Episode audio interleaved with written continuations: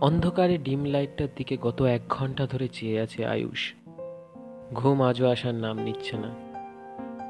আজকেও বেথোভেনের ন নম্বর সিম্ফনি যেন কানের সামনে কাল্পনিকভাবে অনবরত বেজেই চলেছে। উঠে বসল আয়ুষ একটু। মাথার রগগুলো দপদপ করছে যন্ত্রণায়। বেশ বেশ কয়েক মাস ধরে এই ঘুম না আসার রোগটা বড্ড অস্বস্তিকর হয়ে উঠেছে আয়ুষের জীবনে। আগে ঘুম না এলে পিয়ানো রুমটায় যে কত বিনিত্র রাত মোজার্ট আর বেথোভেনের চর্চায় চলে যেত স্নায়ুতে সে একটা সময় রোজ কোনো এক পাহাড়ি উপন্যাসে প্রতিধ্বনি তুলত। চোখ বুঝে দশ আঙ্গুলে পেশি স্মৃতি অদ্ভুত ম্যাজিক দেখাতো। ছোটবেলায় থেকে পিয়ানো প্রত্যেক সুরেই বেঁচে থাকার আশ্বাস পেয়েছে আয়ুষ। ক্লাসিক্যাল মিউজিক নিয়ে ডিপ্লোমা করে অস্ট্রিয়া থেকে সংগীত চর্চায় সে ডক্টরেট উপাধি নিয়ে আসে। কলকাতার নামই সমস্ত অডিটোরিয়াম ভিড় করে থাকতো ওর মুগ্ধকর সিম্ফনি শোনার জন্য। হাততালিগুলো এখনও রোমকূপের আবেগের শিহরণ তোলে। আয়ুষ তার ডান হাতটা বাম হাতের গলায় কাছে বেঁধে রাখা কাপড়ে ঝুলিয়ে দিল। নেতিয়ে পড়া কাপড়ের মতো মৃয়মান তার ডান হাত। জল তেষ্টা পেতেই সে লক্ষ্য করল, জগের জল সে ফুরিয়ে গেছে অনেকক্ষণ আগে বিছানার পাশে রাখা ক্রাচে ভর করে উঠে দাঁড়ায় আর আস্তে আস্তে করিডোর পেরিয়ে কিচেনের দিকে হাঁটতে থাকে। মোটর নিউরন ড্যামেজ হয়ে ধীরে ধীরে পক্ষাঘাতের পথে সে। পার্ক সার্কাসের কাছে গেল বছরের অ্যাক্সিডেন্ট, তাকে প্রাণে না মারলেও কেড়ে নিয়েছে সবটাই। চিকিৎসার খরচ আর দেনার সর্বস্ব বিকিয়ে দিলেও নিজের প্রিয় পিয়ানোটা আর নিজের ইন্সপিরেশন ভিনসেন্ট ভ্যান গকের স্টাডি স্টাডি নাইটের পোস্টারটা বিক্রি করতে পারেনি সে। কিচেনে যাওয়ার পথেই পিয়ানো রুমটা পড়ে। হঠাৎ সে শুনতে পায় and here I present you the magnificent pianist Mozart of this era doctor Ayush Banerjee আলোময় piano রুমে শয়ে শয়ে লোকের হাততালি গুঞ্জন তুলছে যেন। পিয়ানোর উপরে পড়েছে একটা নীলাভ স্পটলাইট। হতবম্ব আয়ুষ চেয়ে আছে শয়ে শয়ে দর্শকের অপেক্ষার দিকে। ক্রাচে ভর করে কাঁপতে কাঁপতে হেঁটে এসে নিজের প্রিয় পিয়ানোটার সামনে এসে দাঁড়ায়। ডান হাতটা তখনও ঝুলছে মৃতদেহের মতো। ক্রাচটা নামিয়ে টুলটায় বসে এক হাতে পিয়ানো কভারটা তোলে। চোখ বন্ধ করে বুক ভরে নিঃশ্বাস নেয় আর বাঁ হাতটা সম্পূর্ণভাবে স্নায়ুর ভরসায় ছেড়ে দেয়। বাজতে থাকে আবার ন নম্বর সিম্ফনি। প্রত্যেকটা আঙ্গুল ভেসে চলেছে সুরের সমুদ্রে। প্রত্যেকটা সুরে অনুরণন তুলছে ভালোবাসা, এক অশিল্পীর ভালোবাসা। পনেরো মিনিট ধরে টানা বাজানোর পর হঠাৎ সুর কেটে যায়। বুড়ো আঙ্গুলটা সারা দেওয়া বন্ধ করে দেয়। চোখ ফেটে জল টপ টপ করে পিয়ানোর চাবিগুলোর উপর পড়তে থাকে। দর্শকের ভর্ৎসর্ণা যেন শুনতে পায় আয়ুষ। আলোকিত পিয়ানো রুমে কালো জমনিকা টানে নিয়তি। টুল থেকে পড়ে গিয়ে আয়ুষ ফুফিয়ে ওঠে ব্যথায়। স্টাডি স্টাডি নাইটে পোস্টারটার দিকে এক দৃষ্টে চেয়ে সে ব্যথায় কুকড়ে ওঠে। মাটিতেই ঘুমিয়ে পড়ে এক হেরে যাওয়া শিল্পী।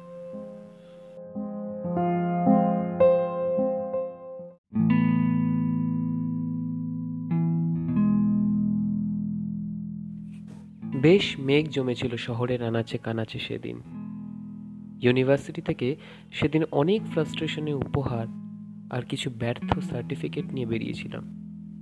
ট্রাম লাইন ধরে তখন ধুলো ওরা সবে শুরু করেছে। চোখের মধ্যে বালির কণাগুলো অযথা আটকে গিয়ে ঝাপসা করে তুলছিল আশপাশটা। চশমাটা ঠিক করে ময়লা চুল ঘেটে রাস্তা পেরিয়ে তিন টাকার চায় তেষ্টা মেটাতে গেছিলাম। একটা সদ্য পড়া ফরাসি উপন্যাস লা মিজারেবলের কথা খুব মনে পড়ছিল। To be cherished you need to be loved আমার মনে হয় ভিক্টর হুগো আজকে বেঁচে থাকলে হয়তো লিখতেন to be loved you need to live চাকরি রিজেকশনের জ্বালাটা কি তিন টাকার চা, দু টাকার প্রজাপতি বিস্কুটে মিটবে? অন্তঃপীড়াটা ধীরে ধীরে মনের মধ্যে দানা পিঠতে থাকে। ঠিক তখনই সামনের দেওয়াল লিখনে ইঁদুর মারার বিষ পঞ্চাশ টাকায় বিক্রি হওয়ার বিজ্ঞাপনটা দেখলাম। এবার হেসে ফেলেছিলাম। শেষমেশ পেটি মেলোড্রামা আমাকে সুইসাইডাল হতে বলছে। লক্ষ্য করে দেখি গোটা একটা জন অরণ্য বাস, ট্রাম, ভর্তি লোক ছুটছে ছুটছে, ছুটেই চলেছে। ক্লান্তি নেই তাদের নিঃশ্বাসে। চায়ের দোকানে দেখি কর্মবিরতিতে আসা চাকুরিজীবীরাও তারস্বরে রাজনৈতিক গোষ্ঠীর তুষ্টি করেই চলেছে। উপাসে আবার কিসের যেন মিছিল বেরিয়েছে? দশ মিনিট ধরে তার জন্য সিগনালে আটকে পড়েছে ওলা, উবের। ধমকাচ্ছে তারা একে অপরকে। দেখলাম রঙিন বেলুন হাতে ছোট ছোট বাচ্চাগুলো দৌড়াদৌড়ি করছে গাড়ির শাড়িগুলোর মাঝখান দিয়ে। কারও কারোর হাতে আবার ছিল লাল টকটকে গোলাপ গুচ্ছ। তাদের সাথে হাততালি দিয়ে হিজড়েরাও চাইছে ভিক্ষা।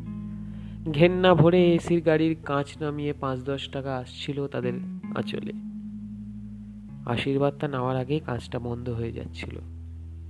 ঠিক তখনই সিগন্যাল সবুজ হয়ে যায় আর ইঞ্জিনের জোর দেখানো শুরু হয়ে যায়। শুরু হয় আবার দৌড়, কোথাও একটা পৌঁছানোর দৌড়। বাচ্চাগুলো আর হিজড়েগুলো কোথাও যেন ভ্যানিশ হয়ে গেল ধুলোর ঝড়ে। অনেকক্ষণ ধরে খালি চায়ের ভাতটা হাতে নিয়ে বসে এসব দেখছিলাম। চায়ের দোকানে কাকার আওয়াজে সম্বিত ফিরল। আর চা খাবেন? উত্তর দিলাম, না। তাহলে বলছি একটু, জায়গাটা একটু ছেড়ে দেবেন, প্লিজ? মানে কাস্টমাররা এসে বসতে পারবে না। কবজির কাছে আটকে থাকা ঘড়ি জানান দেয় এখন বিকেল চারটে। আকাশের ওই মেঘগুলো যদি সত্যি হয়, বৃষ্টি নামুক এই শহরে। থমকে যাক কিছু সময়। ততক্ষণ আরেকবার চেষ্টা চালাই, বেঁচে থাকা।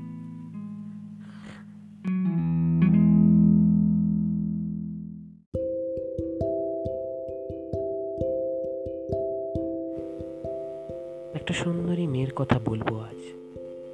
রাতের কলকাতায় ডানা কাটা নেমেসিসের মতনই তার চোখ দুটো ট্রাফিক সিগন্যালে আলোয় ধিকি ধিকি করে চলছে। তার পরনে ছিল ক্রপ টপ আর টাইট জিন্স ঠোঁট ভর্তি ছিল লিপস্টিক একটা সময় নাম দিয়েছিলাম নন্দিনী। আমি ওই দশটার সময় একটু হালকা চা আর গোল ফ্লেকে পিপাসায় রোজ আসতাম বড় মোটটার কাছে। নন্দিনীকে বিগত দু বছর ধরে রোজ দেখছি। ডাগর ডাগর চোখ দুটো প্রথমবার বৃষ্টিতে ভিজে ছাতা সামলাতে সামলাতে আমাকেই প্রশ্ন করেছিল, কত সময় হলে বলতে পারেন? সেই থেকে রোজ দেখি, আমার চায়ের দোকানে যাওয়ার তৃতীয় অজুহাত আর কি। রাস্তার ওপাশেই কোনো একটা গলিতে হয়তো ওর বাড়ি প্রায় চোকাচুকি হতো। অফিস টাইমে বা বে টাইমে ওর জন্য চায়ের দোকানে বসে অপেক্ষা করি। একদিন নন্দিনী হেসে ফেলেছিল। আমার প্রাত্যহিক অপেক্ষার কথাটা বুঝতে পেরে। গজ দাঁতটা ভারী সুন্দর ওর। রংচটা চুড়িদারে, ওর হাসিটা কিন্তু হৃদয় গলানো। তবে ইদানিং বেশ মনমরা দেখতাম ওকে। বেশ ছন্ন ছাড়া। আনমনে সেদিনকেই তো রাস্তা পেরোতে গিয়ে গাড়ি চাপা পড়ছিল। বেশ গম্ভীর গলায় ধমকের সুরেই বলেছিলাম, অন্ধ নাকি? নন্দিনী চুপ করে থাকে আমার দিকে। ভয়ে কাঁপতে কাঁপতে বেশ কিছুক্ষণ পর জবাব দেয়, হতে হবে অন্ধ। মুখ চেপে চোখটা মুছে সেদিনকার মতো দৌড় লাগায় সে। তারপর থেকে আমার মনটা হাপিত্তেশ করতে থাকে। অজান্তেই ওর জন্য চিন্তায় চিন্তায় সময় কেটে যায়। ঘন ঘন চায়ের দোকানে যাতায়াত আর গোল ফ্লেকের হিসেবটা বেড়েই চলে। কিন্তু নন্দিনীর দেখা পাইনি। পেয়েছিলাম তিন সপ্তাহ পর। তারপর থেকে রোজ দেখি। এই দশটার সময় ওকে কাজ থেকে ফিরতে বা কাজে বেরোতে। চাকচিক্য সাজগোজে মেকআপটা বেড়ে গেছে। বড় বড় গাড়ি আসে এসে গাড়িতে চেপে নন্দিনী কাজে যায়। প্রত্যেক দিন নতুন নতুন গাড়ি আসে। মুখের উপর মেকআপের প্রলেপটাও ধীরে ধীরে গভীর হতে থাকে। গজ তার তার দেখতে পেতাম না। মুখোশের আড়ালে হারিয়ে যায়। কিন্তু একদিন আবার চোকাচুকি হয়ে যায় নন্দিনীর সাথে। লাজ, লজ্জা, সমস্ত কিছু বিকিয়ে দিয়ে প্রশ্ন করে বসলাম, চা খাবে? মুখোশ ছেড়ে সেই গজদারটা আবার দেখতে পেলাম। এই অদ্ভুত মুগ্ধতার জন্যই তো বেঁচে থাকা, তাই নয় কি?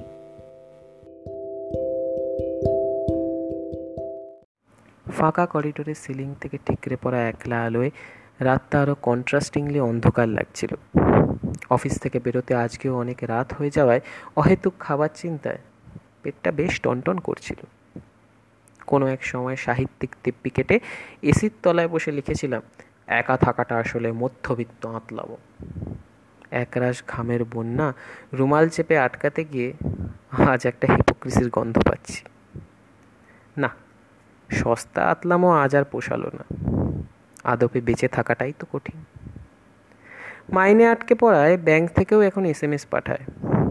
বিলো রিকোয়ার্ড মিনিমাম অ্যাভারেজ রাস্তায় নেমে আশপাশটা শুনশান দেখে একটা বিড়ির কড়া স্বাদে স্নায়ুটাকে টান টান করার চেষ্টা করলাম। রাস্তার ওপাশে একটা বড় শপিং মল বেশ সুন্দর।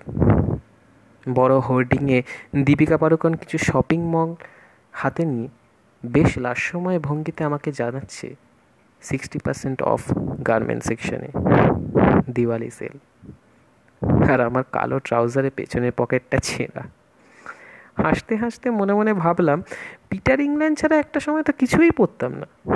এখন হোলসেলের জামাই বেশ কমফোর্টিং লাগে। আরও ভেবে দেখলাম, সেদ্ধ খাবারে তেলের অভাবে শরীরের চর্বিটাও বেশ কমেই গেছে।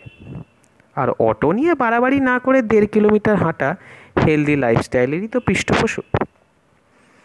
বাড়িতে ফোন করব কিনা ভাবছিলাম, কিন্তু ফোন করলে তো আবার নানা রকম সমস্যার আত্মপ্রকাশ। দশ মিনিটের কল টাইমেই আছড়ে পড়ে চব্বিশের কোঠা পেরোনোর দৌলতে ওই দশ মিনিটের কল টাইমে কিছু টাকা চাওয়াটাও আত্মসম্মানে লাগতে শুরু করে। বিড়িটা শেষ হতেই ভাড়া করা ফ্ল্যাটের দিকে হাঁটতে লাগলাম। কিছু দূর হাঁটতেই ফলওয়ালা রাকিব চাচাকে দেখি পলিথিনে বিছানো ফলগুলো খড়ের গাদির মধ্যে গুজে ফুটপাত সাফ করতে ব্যস্ত। রাকিব চাচার সাথে আমার প্রথম দিন থেকেই আলাপ। বেশ খোশ মেজাজের ফল বিক্রেতা। ফলের সাথে সাথে ক্রেতাদের দুটো মজার কথা বলা কিংবা পরিবারের খবর নেওয়াটা তার মুদ্রা দোষ। কতবার যে চাচার সাথে বিড়ি কাউন্টারে মেরে চাচার সাথে কত আড্ডা মেরেছি। আমার দিকে তাকাতেই বলে, এই তো, তোমাকেই খুঁজছিলাম। কী ব্যাপার চাচা? জিজ্ঞাসা করলাম। এই যে, এই চারটে আপেল আর দুটো নাশপাতি রাখো তো। বেশ কিছুক্ষণ লাল লাল আপেলগুলোর দিকে চেয়ে দাঁড়িয়েছিলাম। পকেটে একশো টাকা ছাড়া আর কিচ্ছু নেই। সাত পাঁচ ভাবতে না ভাবতে রাকিব চাচা আবার বলে, এগুলো ফেরত নিয়ে যাওয়ার জায়গা নেই বুঝলে, ফেলেই দিতাম। কিন্তু তুমি তো আবার ইদানিং ওভার টাইম করছ। তাই ভাবলাম একটু অপেক্ষা করে তোমাকেই দিয়ে যাই। খড়ের গদি দিয়ে ভরা বাক্সের উপরে স্ট্রিট লাইটটা ভালো মতনই পড়ছিল। দেখলাম, আর চারটে আপেল আর দুটো নাশপাতি রাখার জায়গা ভালো মতনই ছিল। নিজের কাছে বারবার হেরে গেল। আরেকদিন যুদ্ধ চালানোর মতো মোটিভেশন হয়তো এভাবেই খুঁজে নেওয়া যায়।